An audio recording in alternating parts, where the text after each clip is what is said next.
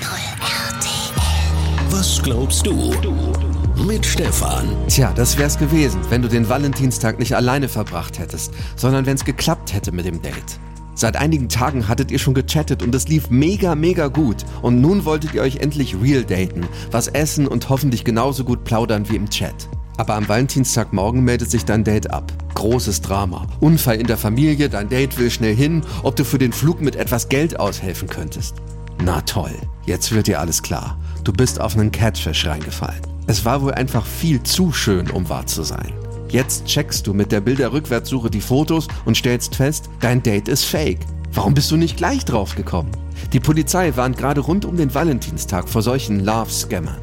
Okay, also nächstes Mal früher checken, alles richtig machen und dann lernst du wieder jemanden kennen. Es läuft gut, die Fotos hast du gecheckt, ihr wollt euch heute Abend treffen. Und dann meldet sich dein Date. Du, ich muss dir was gestehen. Die Fotos von mir waren nicht hundertprozentig ich, sondern durch eine KI verfremdet. Ich werde ein bisschen anders aussehen heute Abend. Oh nee, nicht schon wieder, ne? Warum? Ich hatte mich einfach nicht getraut, ein Bild von mir online zu schicken. Aber ohne Bild läuft ja nichts auf der Dating-App. Was machst du jetzt? Abhaken? Oder gibst du ihm oder ihr eine Chance? Fühlst du dich jetzt schon betrogen? Oder fällt das noch unter ein bisschen geschummelt? Was glaubst du? Was glaubst du? Evangelisch for You auf 89.0 RTL.